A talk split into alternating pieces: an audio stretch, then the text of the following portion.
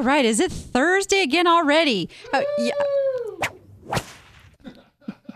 Wait, cracking the whip already. Whoa. Welcome, everyone.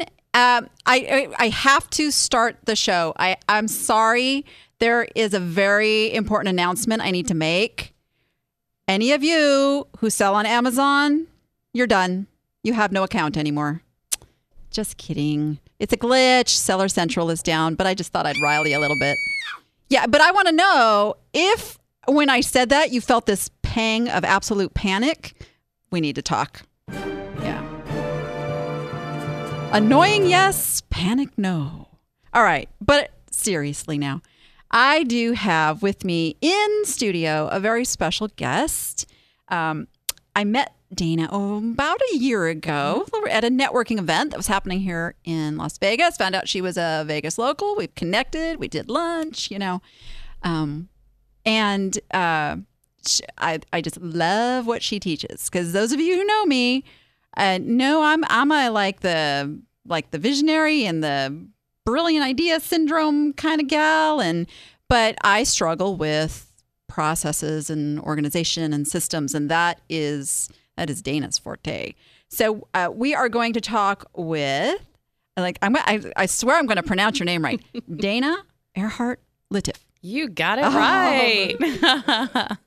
and I got to tell you, so we're gonna we're gonna talk about all of your hot sales of the week and uh, why won't they buy stuff and all that good stuff. Second half of the show, but first we're going to talk with Dana, who and I find this really really awesomely fascinating about you is you're actually a relative of Amelia Earhart. I am. I am very proud to say I am the fourth cousin to Amelia Earhart. So uh, she's the leading pioneer in my life, and uh, I won't come close to uh, some of the accolades she deserves. Uh, but she, it's it's awesome to to be able to say I'm a relative. Yeah, that is so super cool. I love that. I love that. I, how'd you find that out, by the way? Uh, my dad knew it. Oh, uh, he knew. Obviously, he's third cousin, and uh, when he was growing up, he knew they had letters and um, some some actually family reunions of his parents and grandparents uh, where they would have been obviously much close more closely related and uh, interacting. Yeah. And and I bring that up too because one of the reasons we love Amelia is that she did something that women just didn't do back in those days. I mean, women were not bold and, you know, just decided they were going to do something that nobody had done. Absolutely. Yeah. Truly, like I said, a, a, a pioneer. And uh, I laugh when I look back at family photographs because each of my sisters, I have two older sisters, and I think when we were all in third grade, we did that autobiography on Amelia Earhart where we had to dress up with the swim goggles and the swim cap and put a man's tie on and pretend like we were a pilot. That, that how fun is that? I just love that. So, I, of course, we could talk all day about that, but what I really want to get into, um, and for my viewers, is that systems and prioritizing and all that. Like, we'll try to make it sound exciting. it is exciting when it happens. Um, what is your background? How did you come about getting that? I mean, was it natural for you, or did it come with your corporate background experience? it truly i didn't realize um, how ingrained it was in me um, i in college decided i was going to be that strong independent female executive uh, i was going to climb the corporate ladder and that's exactly what i did in my 20s uh, obviously i went to college. However all of so much of the business was really hands-on learning project management strategy structure logistics operations. Um, i've managed a team from um, you know a team of one to a team of a hundred over multiple states and actually multiple continents uh, having a team in london at one point in addition to uh, the united states. And I didn't realize what an anomaly that was because it was my life. And I just thought, okay, if you're in business, this is what you need to know. Um, and it wasn't until uh, really I started learning a lot more about smaller business and entrepreneurship that I realized there's so many people just like yourself, incredible visionaries. They have the vision, they have the passion they don't necessarily have the organization, the process, the systems I'm one of those, I, I will call myself it, a geek. I love spreadsheets. I love numbers. They speak to me, they say, tell me a story. Um, and uh, evidently, that's not the case for everyone. yeah, I was just going to say somebody needs to. yeah, no, yeah, I, I find the numbers and the spreadsheets and all that very, very challenging. So, uh, bless you. Somebody's got to do it. Yes, yes. So let's talk a little bit more about that team building because I mm-hmm. know I, this is something that also entrepreneurs struggle with. We we're going to have our own business and we're going to work for ourselves and we're going to work from home and all of a sudden we figure out we have got like 20 gazillion things to do to run our business and we need help so how do you build a team? How do you like even know where to start? Uh, great question. You know, in the corporate world, I really grew up with the thought process and philosophy that you hire one person and oh, it's awesome if you can hire somebody who's a jack of all traits, who has a little bit of skill set in a bunch of areas because you can send them in a hundred different directions and just have one person. When you're in small business, and what I have learned now and what I teach is that is the exact opposite of what I want you to do. It's a lot more efficient if you need help in marketing, you need help in accounting, you need help in sales, you need an administrative uh, support system. Then you hire four different people who have that as their specialty. I also do not uh, focus on developing one's weakness. I focus on enhancing their strength. I'd rather see you focus where you excel and delegate and hire where you're weaker to someone who has that as their strength. That is how you really get optimal efficiency with a team. I love that. I, I mean, and it really is, even if you're beginning, I'm, I'm see if you agree with this, is if you can only hire one person, pick that first thing to get off your plate. Absolutely. Because the efficiency in picking up the time from hiring that person is going to make it possible for you to hire that next person. Absolutely. Next, yeah. It's a fabulous snowball. yeah, it is. I, so this is my little joke. I want a Donna. And for those of you who watch Suits, you'll know what I mean by this. I want a Donna. I watched it last night. She is a, a legal secretary that like she knows what her boss needs before the boss even asks for it. It's like, oh, here, I already did that. Absolutely. Dream. yeah. So season premiere was last night. So it, I was like, it was yeah. a good one. I think you were the one who turned me on to that show, actually. I was like, whoa, that's a good show. All right. So, uh, so we got the, the team building. We know we need that. So, before we get to that, because I know a lot of my viewers, a lot of people who are just starting out, they're just they're not at that place that they can even hire one person yet or bring in one person in for help. Mm-hmm. So, what would you say to them? You know, I think the biggest thing is to make sure that you're starting with, you know, I'm going to put that label on it of a strategic plan. And I don't use those words to um, have people running. I don't, it does not have to be incredibly technical. However, saying that you have a goal of six figures this year, that is not a plan. Mm-hmm. That is a goal. So the real plan comes in what's required on a quarterly, monthly, weekly, even daily basis between where you are now and where you want to get to. To get to that six figures, what has to happen? What do you need in place? And then back into that on what needs to happen when. And then the key thing is you don't just create a plan, leave it in your computer, and never look at it again. You need to have that plan in front of you on a daily basis. And you're really executing and being very intentional with your own time, energy, and resources on a daily basis to focus where you need to be focused that day mm-hmm. to hit the milestone next week, to hit the milestone next month. Um, and it's really surrounding yourself with the people who are going to keep you accountable to what you said you wanted and what you were willing to do to get it.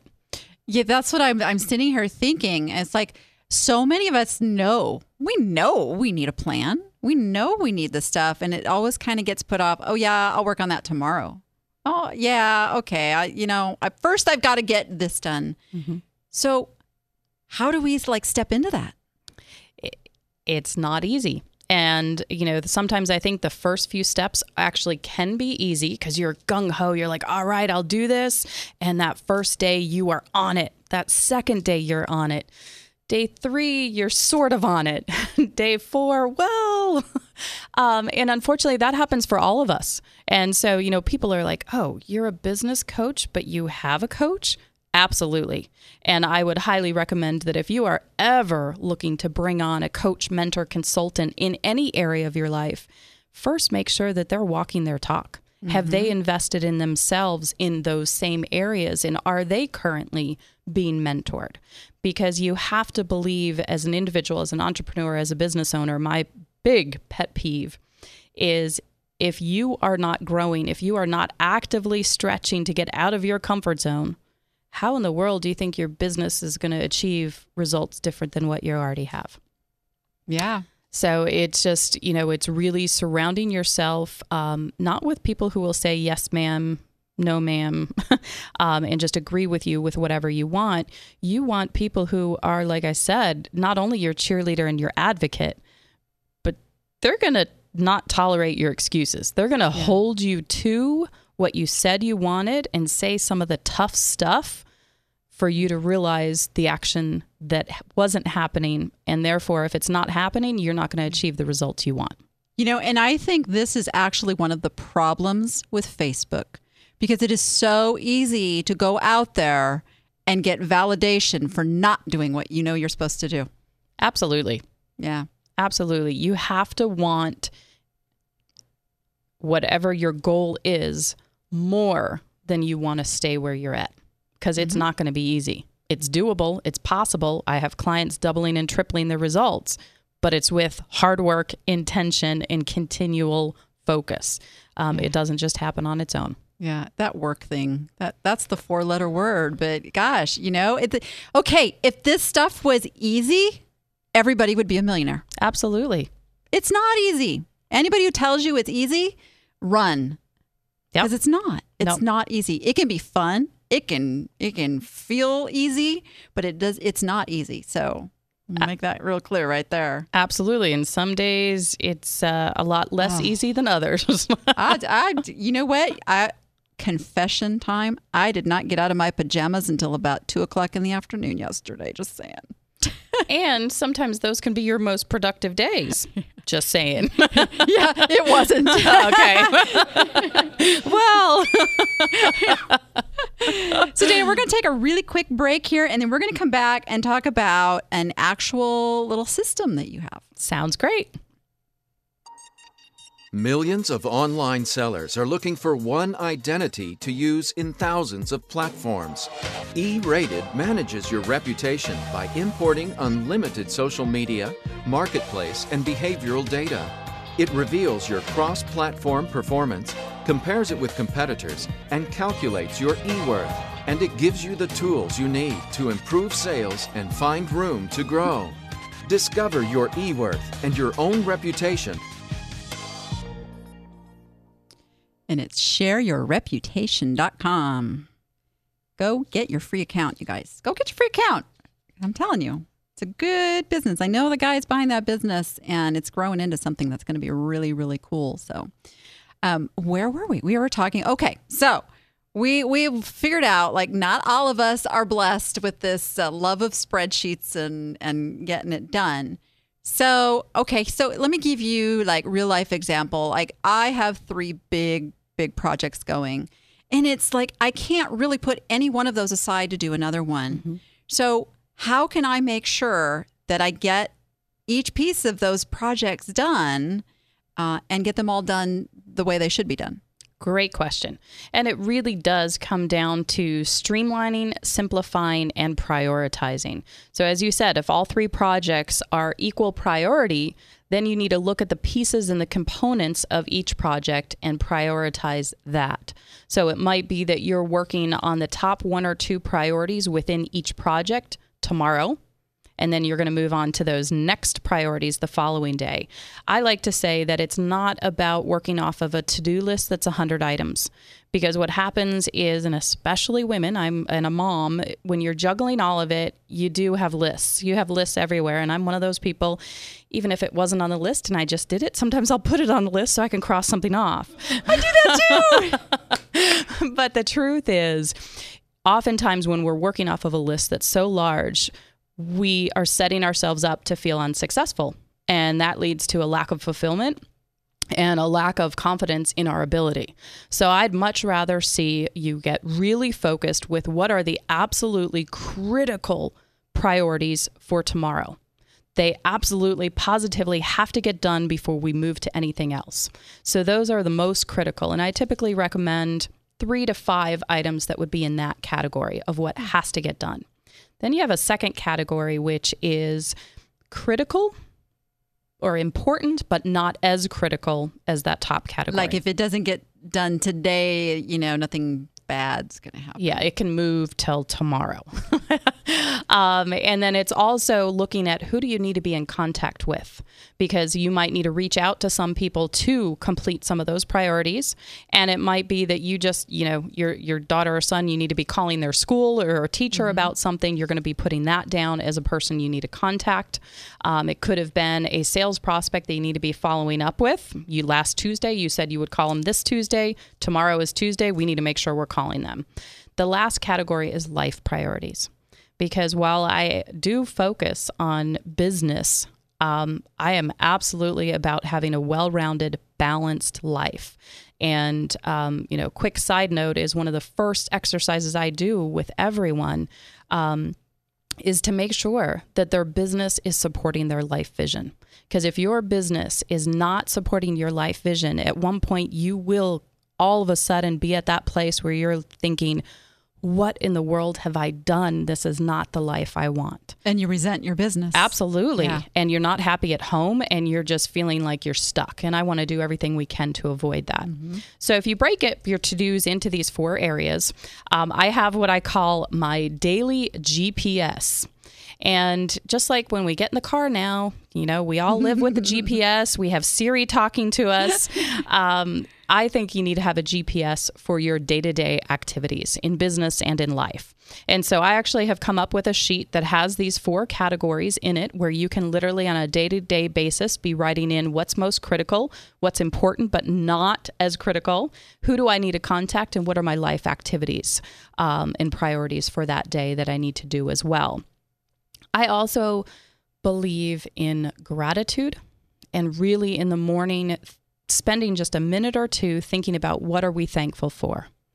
And I also, what's a little bit different, I had not heard or seen this before since I've been implementing it, is at the end of the day, to be thinking about what are you proud of that you accomplished that day mm. and to celebrate that.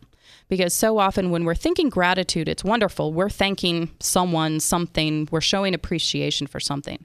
What often gets missed is we forget to give ourselves that pat on the back and really celebrate what we accomplished, what we created.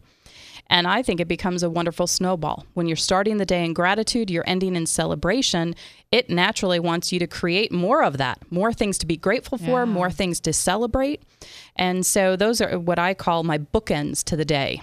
Um, you have the bookend of gratitude. Then you're getting into what is critical, what's important, who do you need to contact, your life priorities, and you're ending it celebrating what you accomplished that day. I like that. See, you know what? Yeah, huge light bulb just went off for me because I do I do a to do list every we call it a to da list in the in the Appsters. I do that, and I've I've learned to just you know really what has to be on that list to get done today. Mm. So I'm I'm I'm getting that. But I always am so hard on myself for those things. Oh, it didn't get done, or I never celebrate the things that I that I, and I get a lot of stuff done. You know, Absolutely. I know I do, but it's always oh, it wasn't good enough I, yeah, I bet. I bet some of you guys do that too. It it wasn't good enough, right? You didn't get, you know, 20 more things listed like you wanted to. Mm-hmm. Yeah. I love that. Absolutely. So, for if we want to go ahead and, and share uh, oh, the gift that I'm willing absolutely. to give, or I may She's have just jumped the gun. I'm sorry. She's got a goodie for you. yes. uh, but for anyone who is interested in having their own custom GPS worksheet, uh, you can go to my website, uh. And if you put in your name and email address, in addition to what you can see here on the screen, the top 10 money drains in your business and learning how to plug them, in addition to that, I want to give you a special bonus, which is my GPS for today worksheet. And you can. Can I look at it? Absolutely. This looks. Oh, this is cool. You can print off uh, as many copies of it as you want. Um, and if you're, you know, I know often we're already working in our own planners. So if you just want to take the key components of that worksheet and build it into the planner you're already using, you can do that as well. I'm so doing this. Awesome. I'm so doing this, Dana. Like, and I I love the sell. And now we do the like e- even today over at the Danny App Facebook group. we- It was Thankful Thursday. nice. I mean, that's yeah, because that is so important. Re- be appreciative of those good things in your life. I have an amazing life, and I think about that every day. I mean, Absolutely. very important. But I don't celebrate at the end of the day, and I just that's a beautiful thing. I It is, that. and it's you know it's something great for yourself, but it's also something you can be bringing into your family. And when you're having dinner together as a family, and I know that may not happen every night uh, when you have kids going all different directions, but is to just take a t- moment and say, what are you what are you proud of today? What did you create? What what should we celebrate? Um, and it's just a great way to really stay focused on what we accomplish every day, as opposed to what we may not have. I love that. I just, uh, you guys love that. I'm like, the chat's really full today too. Thank you guys all for being here. It's, we have a, a very, very full chat. I hope you guys are all going over and grabbing that. But um, I hope everybody is, if you do nothing else, you know, from what we talked about, take that away. I mean, that uh, that's huge. It's going to make a huge difference. So, as one last little tidbit you can give them of something they could start today to make their business better. Before you leave the office, leave your desk for today, be planning out your day tomorrow of what your top priorities are. Uh, in the corporate world, I had a boss who had military experience, and I hope I can share this without offending anybody, but he had the seven P's. And it is proper prior planning prevents piss poor performance. Oh, yeah. So hopefully I didn't offend anybody there. but I just think that is so integral. If you're planning the night before what you're going to do the following day, you're setting yourself up for success before the day's even started. Love it. Awesome. Dana, thank you so much for coming in. Thank you for having me. It's been a been fun. It's been an honor and I love hanging out with you. So thank you. Yeah, we'll we'll do it again sometime. Sounds great. so everybody, go download that. We're going to go to a quick commercial break and be right back to show you some stuff. I'm Danny Ackerman of thedannyapp.com, and what I do is inspire, motivate, and empower online sellers to grow a six-figure business. I have been doing the coaching side of my business for three years, and I have been an online seller for, oh my goodness, this is my 17th year. We have uh, group coaching programs, we have private coaching programs. Uh, I do in person live events all around the country. I do a large three day event here in Las Vegas called More Fun, Bigger Profits. And it's all about helping people build a plan, taking action, and reaching their goals in their online business. You can come find out more about me at thedannyapp.com. Okay, we have a new segment. Now, uh, the last time we did this, we called it Why Won't It Sell? And I thought about that. And I thought, no, this is not about the it. This is about the they. Let me explain that. So, everything, and you've heard me say this before, everything is an emotional purchase for people. There's some reason that they're searching and buying. So that's really what we need to figure out. Not why won't it sell? It is not going to sell itself. We need to figure out why they are not finding it and or buying it. So that is what we are going to call this segment. Why won't they buy? And we are going to start off. Um, this is from my good friend Robin Lamont. Robin had uh, an antique store down in Tucson that I used to get to merchandise and have a little spot in the store. Just love, love Bob and Robin, um, dear friends. And she's had this item listed for over a year. Let me give you the item number if you are listening along. It's 3911 7588 1866. And this is a, a Cushman ashtray, cigarette, cigar, 21 inch tall colonial maple VT model number 1000 rare. Okay. So we've been talking about this. Talking right right off the bat, you can see that is a pretty lengthy title. And I'll tell you the first thing uh, before I even looked at the title on this, I looked at what it was and thought, hey, that's pretty darn cool. But I would not have found this unless I was searching for a mid century cigar ashtray, maybe even a, a floor ashtray or a pedestal ashtray. Um, and you'll see in this title, it's Cushman ashtray cigarette cigar. Nobody's going to type the words in there. Nobody's going to search that way. Now, the other thing you have to look at is Cushman a desired brand that people are looking for? If it is, great, keep it a first word. If it's not so much, if the customer for this is somebody who's probably more looking for a mid century floor ashtray, you really need to think about organizing those words that way because that's what they're typing in, which tells the little search engine go who's who's got the most likely item. Oh, look, this one has those exact words in that exact order. Bam, we're putting that one up first. All that has to happen is for this to come up on that first few results in that best match and the picture is such that the person goes, Oh, yeah, that's exactly what I'm looking for. Shazam. And then they click over and then hopefully they buy. Um, when I was doing a little research on these old cigar floor ashtrays, I also noticed that, Robin, you can bump up that price because this is not a matter of the price as much as it's a matter of being found. And once it's found, somebody's going to pay 200 bucks for this. I, I'd I'd make this one ninety nine ninety nine and do free shipping. Free shipping. It's going to get you that extra little bump in likelihood of coming up in the search. But I think that's all. And and I would rework that title. Seriously, this is this is mid century all the way. Mid century floor cigar ashtray.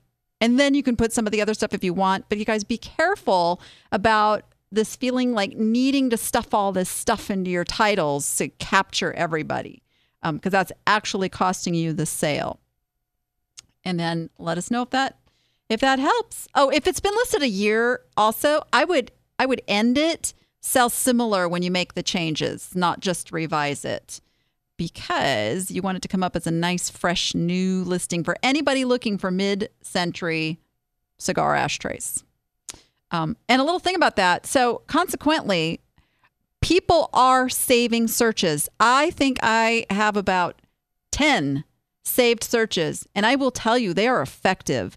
The shoes I am wearing on my feet came through in one of those saved searches for a certain brand of shoes that I was looking for. So, um, they work. So, you want that to be a new listing. All right.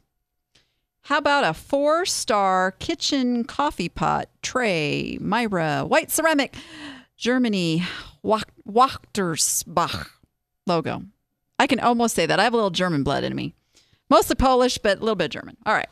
Um, and this comes from Sandra Q. Woosley. It's item number 2516 2187 2487. It's been listed um, not quite a year hasn't done anything. She just researched it, listed it, and um, she had it for.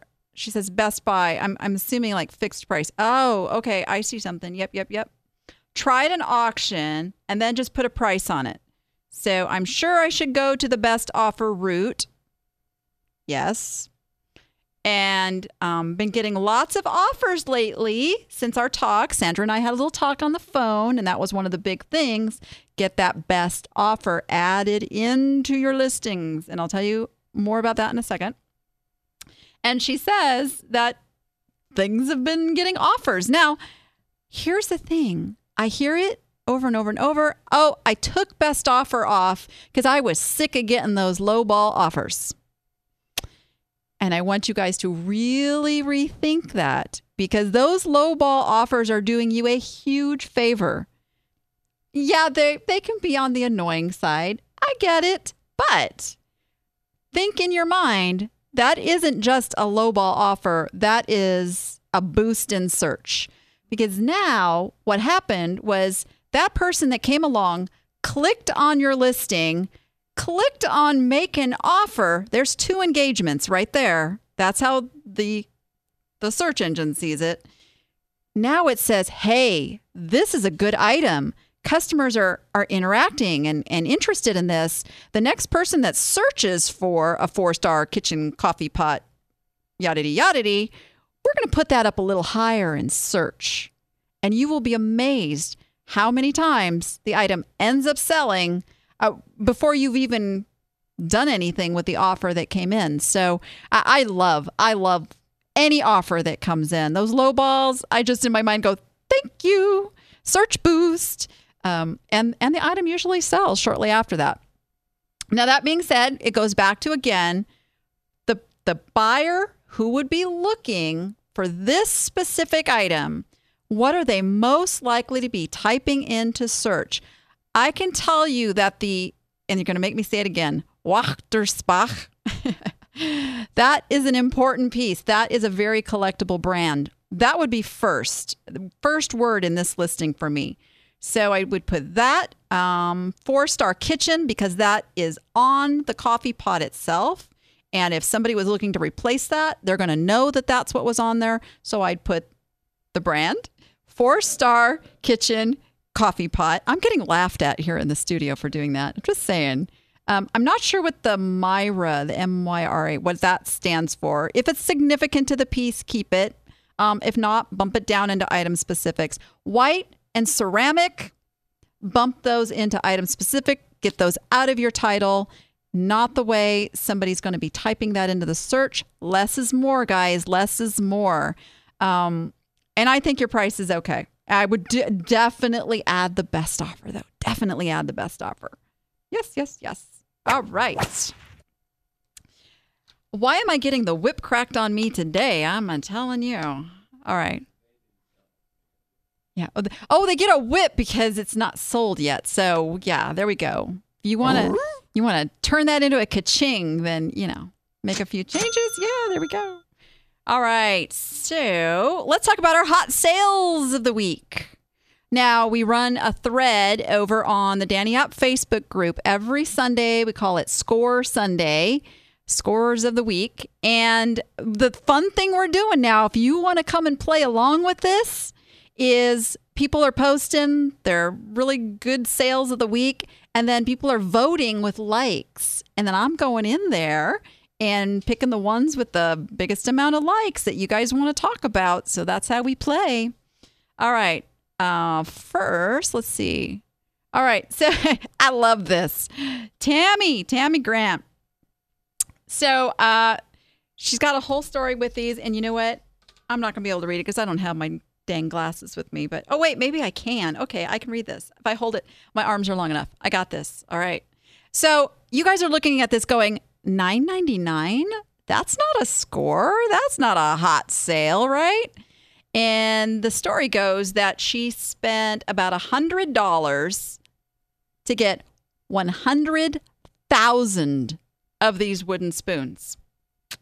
It was at an auction. They have been consistently selling because that's what happens with a multi quantity listing.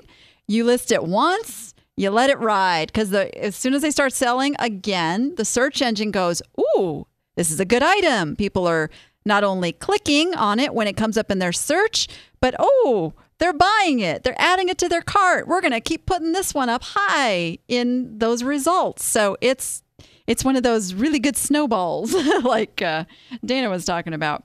Um, so that's what happens. I am a okay with a ten dollar item when you have the multi quantity because she's only had to do the work on this once. The pictures were only taken once. The process for shipping this out, you know, is the same every time. Super easy. Um, and da, da, da, let's see, she said how much she's made on these. Oh, yeah. By the time all the spoons so, sell, she will have made about a $5,000 profit on little wooden spoons. Now, do not go out and buy a little group of wooden spoons because you saw this hot sale of the week, okay? The key here was she bought a hundred thousand of them. And you know, half of that still be good, but make sure it's worth the ROI that you're going to get of getting something that's at a lower price point. But yay, Tammy. Oh, I do need to mention too Tammy specializes in party supplies. So, another key element there. A niche, you might say. Okay, so this this is so cute because this is actually on my mom's account. Uh, this is item number 2716 8806 4480. Uh, these are Pampers Preemie Swaddlers disposable diapers. Now, I'm actually responsible for not being able to leave these in the clearance cart at the grocery store. They were they were like 75% off. They came out to like $4 a package and I thought, "Ah, they've got to be worth something on Amazon, right?" But I brought them home and they just the margins weren't good enough to send them into Amazon. So I thought, "Okay, what else can we do with these?" Mom, you're listing these as reborn doll supply diapers. She, she's sold them all. We had six of them. She sold them all. Sixteen ninety five a piece. You guys do the math. That's eight eight ish profit each. And no, God, see, I'm bad at math. Like twelve dollars profit each times six. Oh, don't laugh at me over there. yeah, let somebody else do the math, okay? It is my weakness. Anyway, it was a whole lot of money, okay? I know that much. Um, so always be willing think outside the box. You buy something that doesn't turn out the way you thought it was going to be. What else can you do with it? How can you do the marketing in such a way that it turns into a winner? I'm telling you. And bundles fall into this too, guys. Sometimes it's take a couple of different things that on their own, not really good to sell, but put them together and you've got magic, right? Yeehaw. All right. Okay, we got we got time for one more, and this was a doozy. This was a doozy. I love this. Um, this is from Amy Alexander Kagi, and again, I gotta I gotta read her little backstory on this. Dun, dun, dun. Okay, this Wonder Woman doll came from an estate sale. It was um, it was afternoon on the estate sale day, so a lot of times they'll they'll start discounting because estate sales they want to clear that stuff out. So everything was half off. There were lots of 1970s dolls still in original packaging. This one was $7.50. And you can see there, it sold for a whopping $600. So I can't help but think, how many more of those dolls did you pick up, Amy? I hope you got them all. Not, I mean, I probably wasn't another Wonder Woman, but 1970s stuff Okay, a little math here again. People that were children in the 70s that had these items, how old are they now? They are collectors. Uh, this was run on a seven day auction. I mean, this was boom. Let's see what she started it at. 29 bids, folks. This this was a heated battle. This was a heated battle. She started it at started at 9.99 Nine ninety nine. Yeah, ah, I'm telling you, the bidding wars still happen. The key here was this, my friends, was an emotional purchase. This is totally emotional. Somebody, child of the 70s, Wonder Woman. Hey, I wanted an invisible plane. I confess. Right? And the little magic rope and all that. Yeah. There are people with money to spend. They are out there. Don't cheat them by pricing your stuff too cheap. Okay, I'm just saying. Nice job. I know it's so exciting.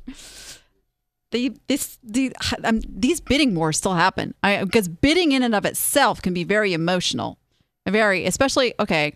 This is a little sexist, but if it's two guys battling at an auction, you can always sit back and watch the bids go up. I I don't know.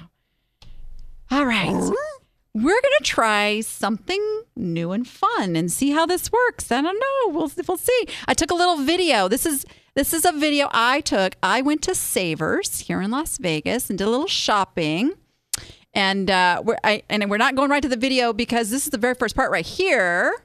Those little creatures. If you stop a minute, um, I actually bought every single one of those off the shelf.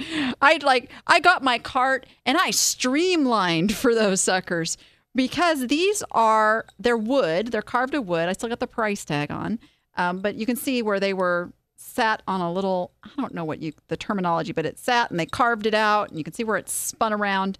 Um, these are nodders. Okay. So they're little like bobbleheads. They are also known as kokeshi or kokeshi dolls, however you say that, K O K E S H I. Very collectible. The the smaller ones, the shorter ones, and actually these two right here, um, they're a pair. It's like a, uh, I think they're supposed to be a bride and a groom. So I'll be selling those two together. Here's the one in the middle. And then the ones over are also pairs. Now they were they were a little more expensive. Like these the short ones were $5.99, the tall ones were $7.99. but each one of these uh, will sell in the 30 to $40 range all day long. I'm going to do the pairs. I'm going to start them on auction at 50, see where they go. If they sell at 50, I'm good with that. Um, oh, and did I mention I had 30% off? So, yeah. So, um, you can stop there a second. So, this little guy caught my attention. Uh, anything like Native American and the the different, you know, symbolic, um, ceremonial kind of stuff. I, and I'm sure this guy, I, I think it's like the the sun god or something. Anyway, he caught my eye, and I actually would have bought him if he didn't have a chip on his little nose. So that was the only reason I left him on the shelf. But if you look over on the other side of this picture here, this is why uh, if you were following me on Facebook, I said, I need your help. I have no clue what this is for. All I know is it is Native American pottery and it's it's actually really well done. Here's one of the keys with with Native American pottery and and by the way, you can call this an effigy, meaning it's got like the animal faces. Um, you can call it polychrome. Polychrome means more than one color in the pottery. Actually, this one's more painted, so I'm not sure polychrome would um, apply. Uh, but the painting is really well done. It's very intricate. There's lots of little symbols. So it, it's a decent piece. It's not signed. This is what's throwing me. It's like a little teapot thing. There's a spout and it's got an opening on the bottom, but there's no way you can like do that. So is it like just a, I don't know. Come on, guys, help me out here. What would you call it? I, all I know it was five ninety nine. It's got a lot of eye appeal, super keywords, and I brought it home. So it'll get listed with what I know about it. And there nothing very exciting on the shelf. You know, sometimes you have to really kind of like search and and dig through and yeah, it was a couple things I picked up and looked at, but stop right there. I don't know if you can see this. Uh, this is actually a clown, and he's one of those uh, 70s copper brass sculptures on like a marble slab. I always pick those up. Again, something about the 70s. The, the really bummer, and I didn't get it on the video, is that he's got, well, he was supposed to have four balloons up in the air. Did you notice I just did four? just caught myself doing that. I'm thinking ahead because actually he he does only have three. Uh, so they priced him super cheap because one of his balloons broke off. But I'm going to go home with a little wire snippers, snip off the, the one, you know, wire with the balloon missing. Nobody's going to know, right? We'll see. I'm going to put him at auction and see how he does. I- I'm figuring I'll get about 50 bucks for him. And stop. Okay. I'm so sad that I couldn't buy this guy. But right here next to the big old pear thing, which I also picked up, by the way, um, but didn't buy. This is a little duck that looks like a topiary duck, meaning he had like artificial grass and he was really, really cool, except he was in really bad shape. Otherwise, he'd have come home with me. He would have sold all day long. So, condition is a factor. You always want to consider condition. So, and I think that was about all that I picked up off of that. Um, I actually bought that jewelry piece to display things down at my my antique booth. Um, wasn't anything too exciting on this shelf. And, uh, you know, it, funny, stop. Oh, go back there. Right. Yep. All right. See those bookends? Okay, this is hilarious. Is I actually probably would have bought those bookends. I can't say for sure because I didn't see them until I went back and reviewed the video. So even I miss things, guys. Everybody misses things on the shelves. So don't ever think that it's going to be a wasted trip thinking, you know, if you knew somebody shopped ahead of you, you can always find stuff. Always find stuff to sell. I'm telling you, we can't spot it all. So yeah, that's uh that's pretty much all I came home from on that trip. I and I spent I made myself a note. I did the math ahead of time. I spent about $75 on things to resell and they will they will net a profit of about $770. Yeah. And that was a, you know, a little 20 minute shopping trip. So fun stuff. I'm telling you. I, I teach people how to do this, you know. I, yeah. You too can spend 20 minutes to make, you know, like $700 profit. You can do it. Okay. Let's do a little good, the bad, and the utterly. Okay. So we have some really, really, really sad, sad news and it's and it's notable and it's actually this really does make me sad i don't know why this makes me so sad. He lived a really good life. But the man who created the pink plastic lawn flamingo has died. It is true. Yes. I, who doesn't love those pink flamingos? Come on. I now here's the key. There's a lot of cheap copies replicas out there. Keep an eye out for the real thing. The real ones are still out there. In fact, someone down at the antique mall where I have my booth had a set new in the box still. Like I, I walked by those every day going, I'm going to buy those. I'm like, Danny, where are you going to put them? I just, yeah. But yep, keep an eye out. Pink flamingos. They are very much loved. This was like on every news source out there. So uh, it was big news, big enough news for all the news people to pick it up and talk about it. So probably big enough news for people still to be shopping for it. Okay, who is freaking out about the spring seller release? June 29th. Ooh, D Day, D Day. Okay, yeah. Relax. It's all good. All right. The big thing I'm seeing out there is that you guys are freaking out about the new uh, product identifier requirements, and I'm going to tell you, it's it's not a big deal. And I thought I had. Oh, here it is. Yeah, I do have it on here. So number one, this is something that you really should be doing anyways. This has been talked about for quite a long time. It says things like the UPC code or the manufacturer part number or if it has a global trade item number. Those are things you're going to know. They're going to be on the box, they're going to be somewhere on the packaging. You want to use that stuff if you're listing that stuff. And the reason being is in modern technology, people are out there with their mobile phones and they're scanning. And those numbers just make it really, really easy for the computers to say, oh, that's the right thing. So use them if you got them. Use them if you got them. Remember, this is for new or um, manufacturer refurbished. So this is not a, for used items, okay? Also, it is not every category. And um, I've got up here on the screen. Maybe we can pop that up there. I don't know how well you guys will be able to see it, but it's very, very well spelled out over on the eBay um, pages. You can go, it's baby books, business and industrial, cameras and photos, cell phones, um, clothing, shoes, and accessories, shoes only, shoes only in that, computer, tablets, electronics, DVDs, movies, eBay Motors, no collectibles, no glass, no pottery, no uh, art, none of that frou frou stuff. It truly is your commodity items. It is the new toys and the new things. And it's only going to make your life easier when your customers can find your stuff. So don't freak out about it. Just comply. Just go in there. If you've got old listings that aren't in compliance, hire a VA to go in and update that stuff. I mean, perfect use of a VA to do that. But um, just something we got to roll with. And June 29th is when this takes effect, where it is required. And, and here's the thing, you guys eBay gives you pretty much a year's notice that this stuff is going to be required down the line.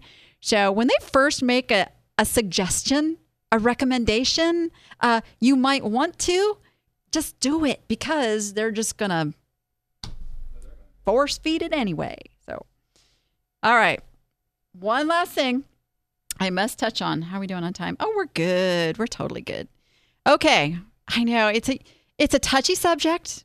Okay, so uh, this I'm not going to get political on this, but we must talk about the Confederate flag issue in eBay because it's just it's just too big not to touch. Uh, my appsters already know how I feel about this. We've been talking about this in in our Facebook group, but uh, here's my concern. Now, number one, totally on board with taking it off of government buildings. Doesn't have a place there. It was yeah, that's I good with that. eBay, Amazon, Etsy, all these retailers taking all of this merchandise off the market that has a Confederate flag. I'm not a fan of that. And the reason is not because I endorse you know the flag not because i you know have a even an opinion on what the flag stands for um, because it is a very slippery slope when you start letting corporations decide what you can and can't buy, what you can and can't sell, what you can and can't collect. So it, it is a freedom based concern that I have um, that, you know, there is nothing in the Constitution that gives us the right not to be offended.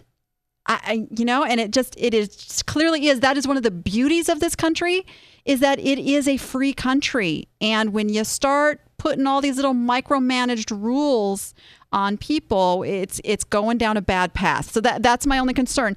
And because I mean, it's been brought up, you know, the the Dukes of Hazzard and and so many things very innocently use the Confederate flag as a symbol of the South, not as a symbol of anything bad or hatred or any of that. So yeah, so there's my two cents on it, okay? That's it's history. It's history. We cannot erase history. History just is. It just is.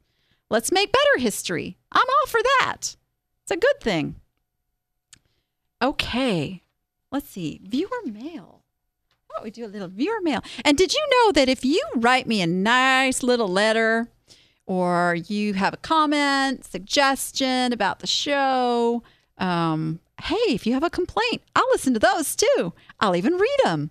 Uh, but anyway, what we're doing is you send me something and your name's getting put into a drawing to win. Uh, this month it is Lessons from the Mouse, a guide for applying Disney World secrets of success to your organization, your career, and your life.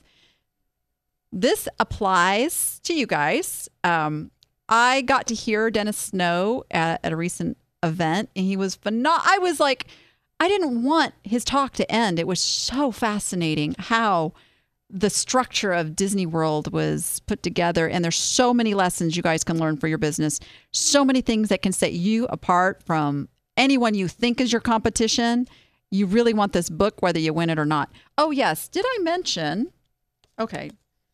Take the dandy dollars out of there. Did I mention it's autographed? So you have a signed copy of the book. And if you want a picture of him signing it, I'm happy to do that, give you that.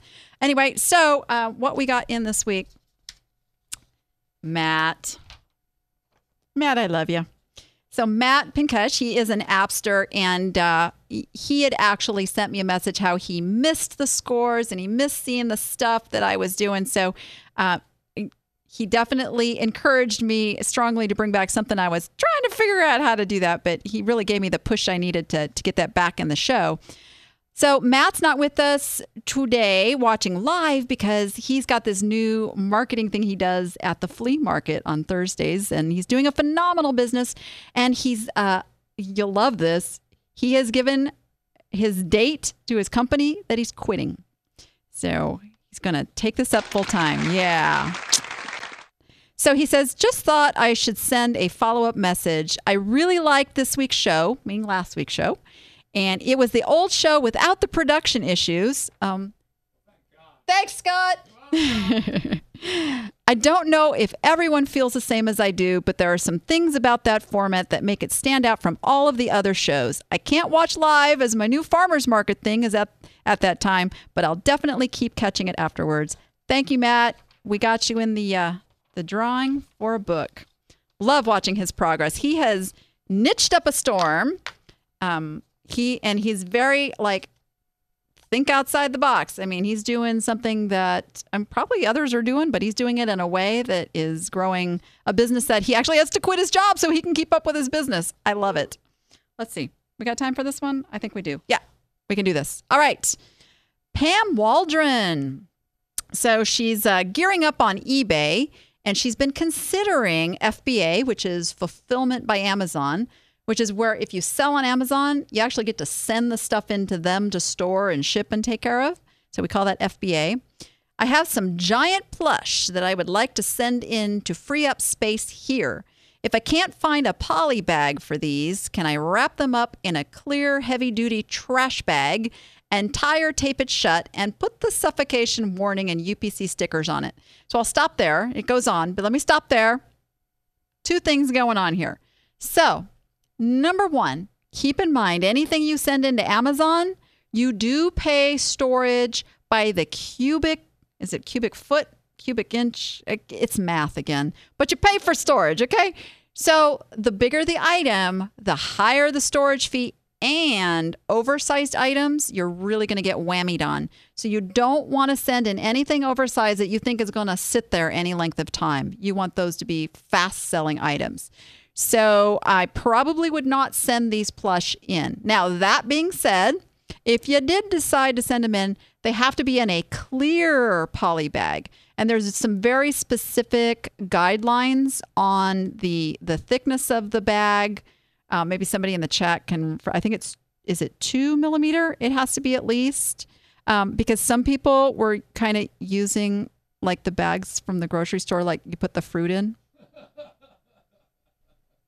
I don't know anybody who would do that. yeah, it was good while it lasted.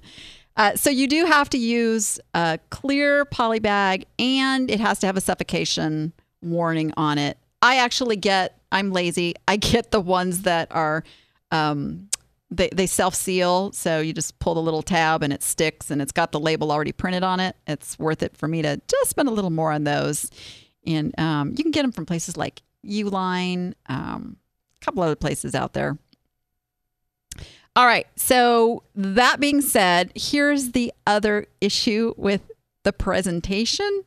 Uh, so, keep in mind, however you send it in is how it's going to go out to a customer and think, would I want to get anything in a big old trash bag? I'm just saying, I'm just saying. So, you always want to be thinking, what is the experience for the buyer. Even though it's FBA sending it, it's Amazon sending it, it it's probably still not so good, right? Because they're going to give you the feedback on it. Okay, so then, or should I just store them here and ship when sold? Yes. Now, list them on Amazon. List them as merchant fulfilled. Do that all day long, you guys.